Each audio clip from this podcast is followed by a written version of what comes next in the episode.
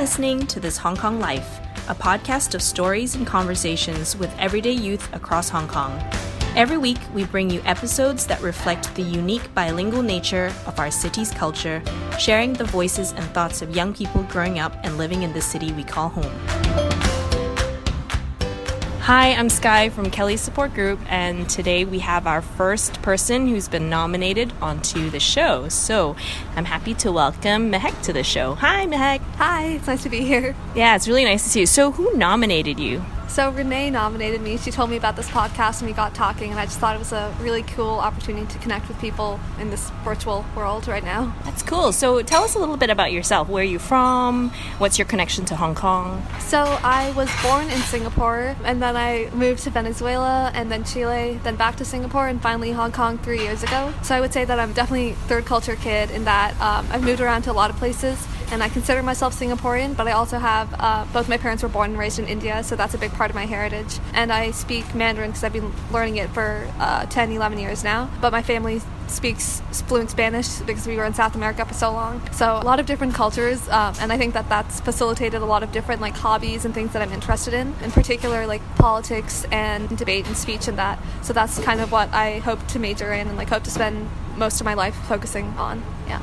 And you currently are still in secondary school, correct? Yeah, yeah, I'm in high school. I'm a senior this year. Cool. And so now you're looking at going off to university next year and all of that, right? Yeah, so I'm committed to university. So I, if hopefully this all calms down, I should start in August and then that for four years and then I don't know what the plan is after that. Yeah, I don't know if anybody has any plans right now, but good that you have some sort of plan in place. So, so you just mentioned like so many different countries that can barely keep count. So, what would you consider home? I think like as cheesy as it is, I would say that like home is kind of what you make of it. So, right now, I would find Hong Kong to be more of a home for me than Singapore. If there was a place where I could spend the next year, I would say it would be Hong Kong. And I suspect that the university I go to next year will become home within a year or two there too, just because I think the experiences that you have in that place start to cultivate that feeling of belonging. But if there's a place that I feel like I can always return to, it'd probably just be Singapore because of my nationality there and just because I've lived there for so long.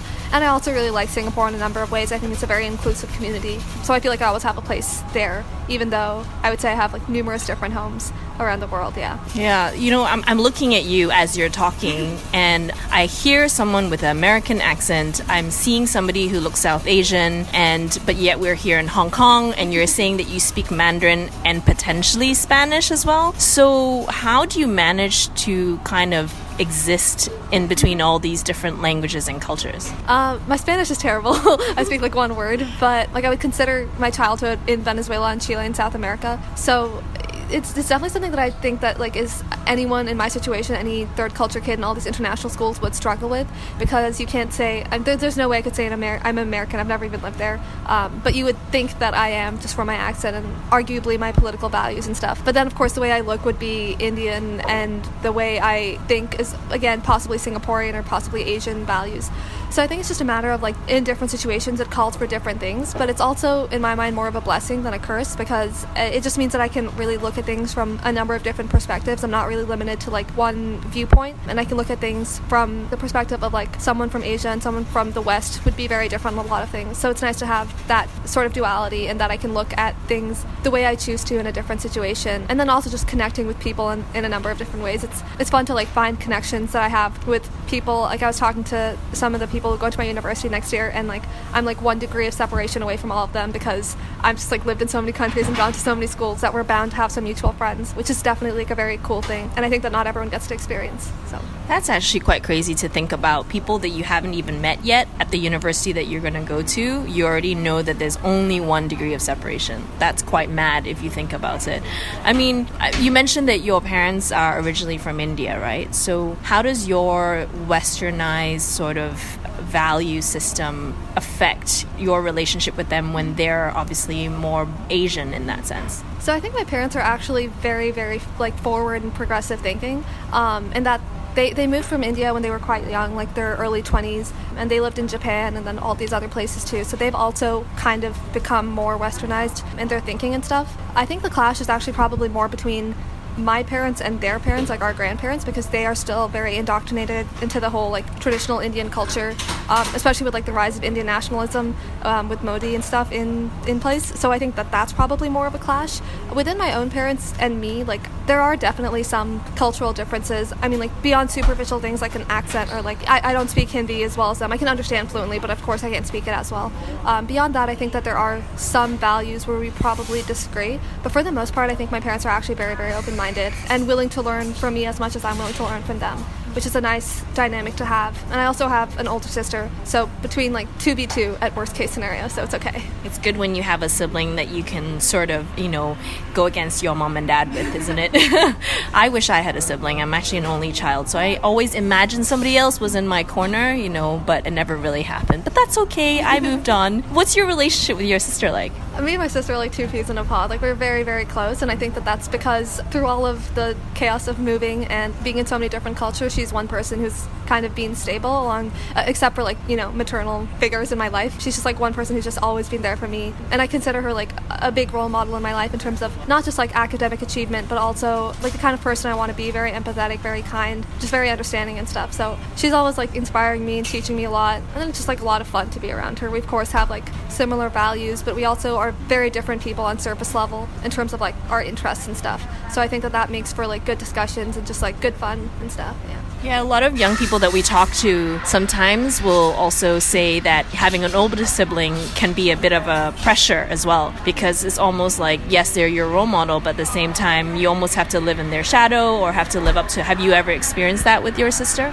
Um, I think a little bit in Singapore when uh, like all of my teachers would see me as like my sister's like younger sister and they like expect me to be the same kind of person. And to some extent I did fall into that mold but I think like if anything those were like good things because uh, she was a debate captain so I joined just for the sake of like being in her club and it actually turned out to be something that like I stick with today and I really really enjoy so I think it in some ways it kind of opened the door. From like my parents and from her I never really felt any pressure to like live up to her standards. I think any pressure because she is like far smarter than me so I think any pressure was probably a little bit more internalized but it's still not to the extent where like I'm constantly comparing us especially because we're just such different people that there really isn't a comparative I think I think some people really struggle to not do that comparison. Like what would you say is something that can really ground yourself so that you don't get to that place where you're comparing yourself I feel like having like a strong relationship is important to avoiding that kind of comparative. Like if I wasn't so close to her, if I didn't admire her and, and think of her as like an inspiration in a lot of ways, I probably would feel that way because she is definitely smarter, definitely more accomplished than I am. But because we're so close and because I really like look up to her, I don't think I really feel that envy or jealousy. Whereas I can understand why others would. Not not to say that like I don't feel it at all. I think everyone's human and you always want to achieve more and um, but at the same time if you want the best for someone that you care about then you don't usually feel that kind of negativity. I really like how you say like the foundation is actually building a good relationship, right? Speaking of relationships, you know, um, what do you think is one of the key foundation when you build relationships with people of the opposite sex? Um, specifically like boyfriends in your case, or for guys, girlfriends. What do you think is foundational for that? A couple things. I mean, I think like just like some level of connection in terms of having like very basic values I think need to be the same. We talked a little bit about this in psych and that like similar people tend to attract and I don't necessarily think that that's true all the time. I think that people with different hobbies and like different interests get along well because they teach each other like new things. The same way like me and my sister in terms of like just hobbies and interests, kind of more like surface level stuff are different. And even like with my friends, I think it's interesting to have those sort of relationships because uh, otherwise I don't think you really grow as much as a person.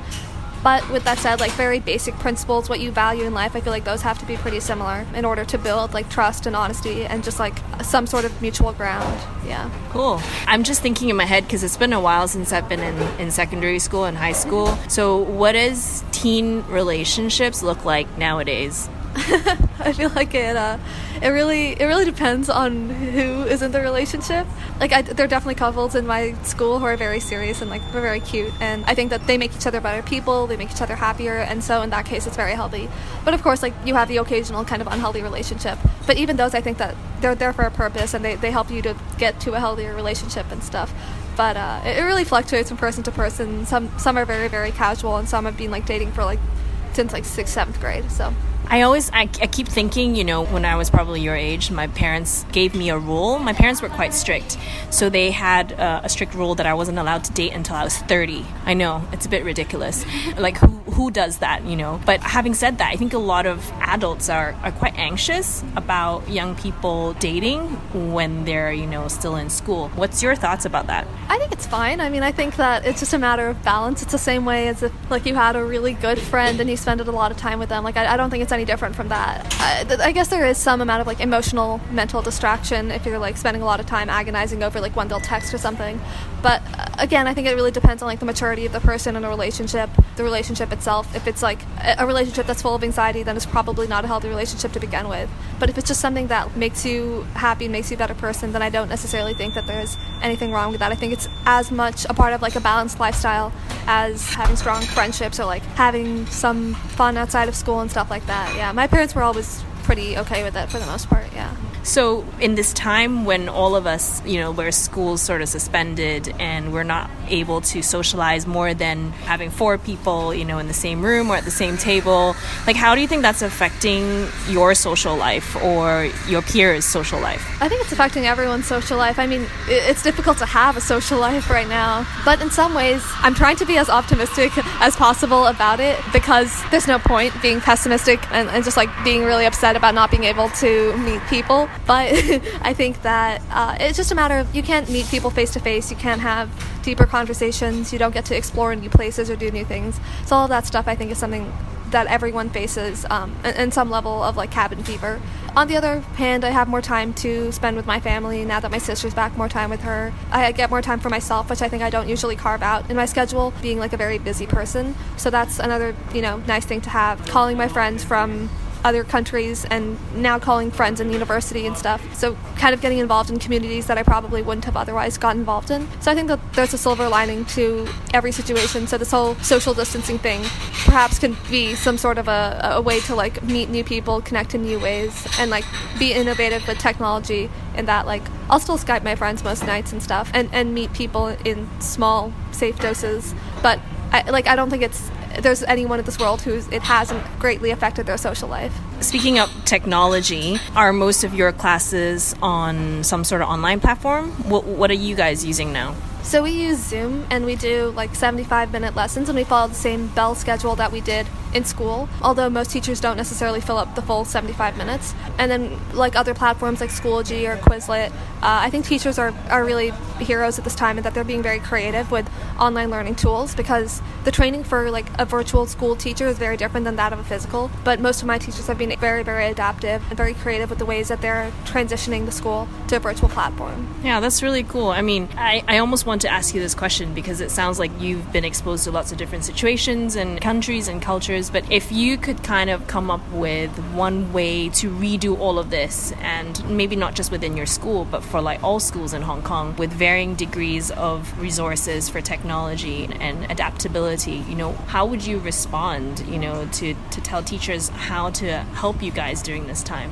Well, I think that's a difficult thing. That in my situation, I'm very privileged that I have a school that's able to kind of work this out in a way that that's like, very effective for everyone. But I understand that there's not like a lot of local schools in particular don't necessarily have students with households who have like personalized computers for every member of the family, and with like parents working from home, one computer can't serve everyone. So I think that in this time, it's important that two things. One, that like the government is taking action to mitigate some of the harms that people have when they don't have the same access to technology, so that there isn't as much of a gap. Because I think like a wealth and privilege gap already has its set of issues. There's no need to exacerbate that by creating some sort of like barrier to entry. So I think that the government, well, different governments are handling that in different ways. But the other thing is that corporations themselves, I think, have a responsibility also to be a little bit more considerate in this time. And like Zoom, for example, has removed like the 45 minute limit for pretty much all schools, I think, which I think is again like a very responsible thing to do in this time period because it's not really an appropriate time period to be trying to capitalize on people's like inability to like access technology or something. So I think that those are definitely things that like I wouldn't necessarily say that the government should intervene and push for those, but I think that on corporations' own accord to be doing that, it's just a socially responsible thing to be doing. And then education school like systems themselves, stuff like College Board or like the IB board.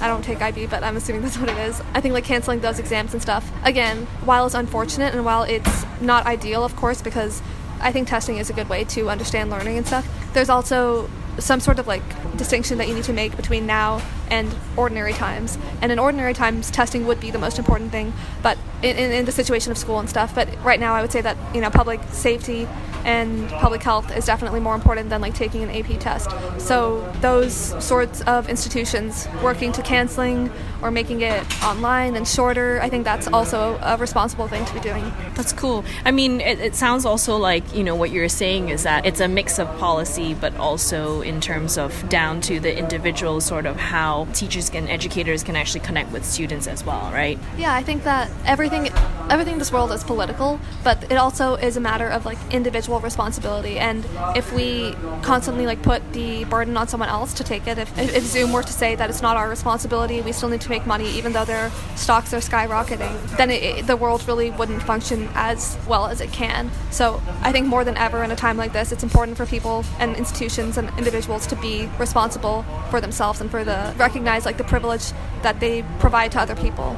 So, I mean, you mentioned uh, individual responsibility. I think something that we've been hearing from a lot of young people in, in Hong Kong is that they're starting to feel, I mean, for us, it's been over a month now of online school uh, compared to the rest of the world. I think a lot of people have been starting to say that they're not as motivated, they're really struggling to kind of be more disciplined you know what would you say has helped you kind of keep on track in quotation marks I, I mean, I definitely fell off track a little bit. Like, I, I don't think anyone's as motivated. It's just difficult to be motivated when you're online all day. But there's a number of like psychological things that I think help if you um, there's a lot of studies on like keeping your workspace clean and using like a consistent workspace and getting dressed in the morning stuff small stuff like that i do think makes a difference. Is um, that stuff that you do? occasionally like on the days that i'm feeling motivated i will. I, I can't say that i do it every day but there have been a two week period where i like really want to just get my life together and i try to do those things every day. But i mean everyone has certain days where they just want to lay around in bed. And so i think it's all about balance right? If you expect yourself to go and be as diligent in your studies or at work or whatever as you would in normal situation it, it probably probably won't pan out just because there's so many more distractions at home, at least for me. Like what? Like Netflix and Facebook and social media, and just like the opportunity to lay in bed, which just doesn't really exist when you're moving around in school and stuff. What kind of social media has been distracting you? really everything. I think like I actually really didn't spend as much time on Instagram or Snapchat or whatever. And on a normal school day, I'd probably check it twice maybe until I got home, and then you know, I tend to spend more time on it. But now it's like during class, it's so much easier to like tune the teacher out and start scrolling through Facebook or something. Um, and I think it takes a, like a lot of self control to not do those things. So I understand why people are feeling less motivated and stuff. And I think it's also important that we, we keep stressing how it's like important to stay motivated and like stay on track and stuff. But I also think it's important to like cut ourselves some slack and like realize that we're not going to be as motivated every single day. So if we want to do work from bed one day, like that's fine. As long as it's not like a daily kind of slump of a human being that you become, that is probably fine.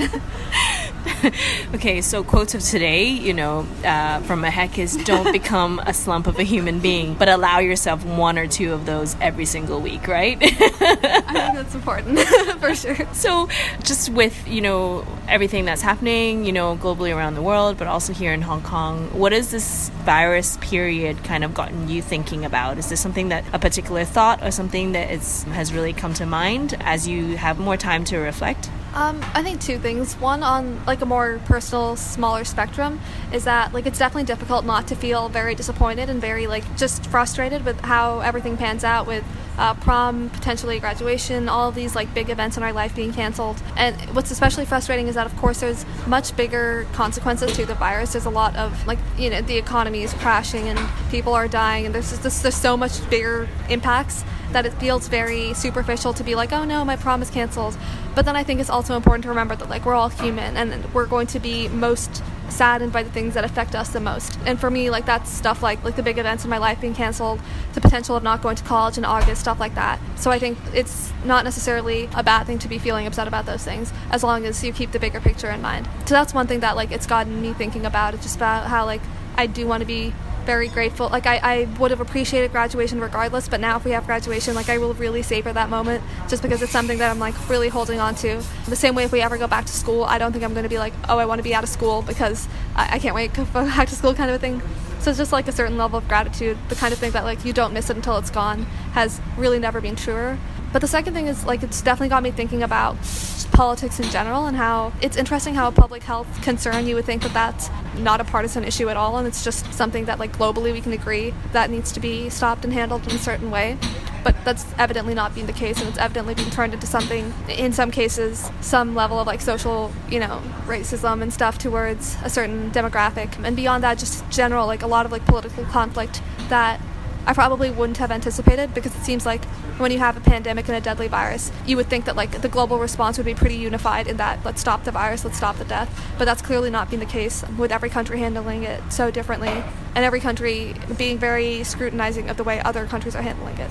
So the global international relations and politics and the effect on that has also been something that's I would say kind of disappointing to see especially in the US, kind of known as like the leader of the free world and stuff, to see their response to it is also, I would say, probably kind of disappointing. But then at the same time, I have to recognize I'm coming from sort of like the Asian perspective, not necessarily living in the US, not necessarily as involved in the politics there. So I don't necessarily know that I have the right to comment on that, yeah. So as we wrap up, it's been really fascinating talking to you. You have a lot of really great thoughts um, on not just, you know, yourself, but also the things that are around you and the city here in Hong Kong as well. And so as we wrap up, is there something that you'd like to share, maybe just from all the things that you've experienced so far and in your time here in Hong Kong? What is something that you would say to another young person who is also living here in this city at this time? I think everyone has different advice to offer, and I'm sure whoever hears this could give me advice, that would be good. But I think mine would probably just be to be very grateful for the moments that you do have and to really like enjoy those because it does sometimes feel like the time that we have like outside is limited or something, or like never would I be so excited to just come to Central and have a cup of coffee kind of a thing. But maybe in some ways, like it's it's a nice way to be a little bit more grateful for the things in our life and also definitely grateful for the people who kind of go unnoticed, people who have to continue running local businesses, definitely medical workers, teachers, just a lot of people who are like dealing with a lot of financial crises and just personal dilemmas. Just being grateful for everything around us, I think is important and it increases like personal happiness too. So, well, thank you so much, Mehek, for joining us today. Thank you for having me. It was really interesting. All right. See you soon. Bye. Thanks for listening. This Hong Kong Life is an initiative of KELY Support Group. We are a youth organization empowering young people to reach their full potential in Hong Kong. If you like the show, please subscribe and get new episodes every week. We would love to hear from you. Nominate yourself or a friend to share next, or drop us a note at hklife at kely.org. That's Hong Kong Life at kely.org. See you next time.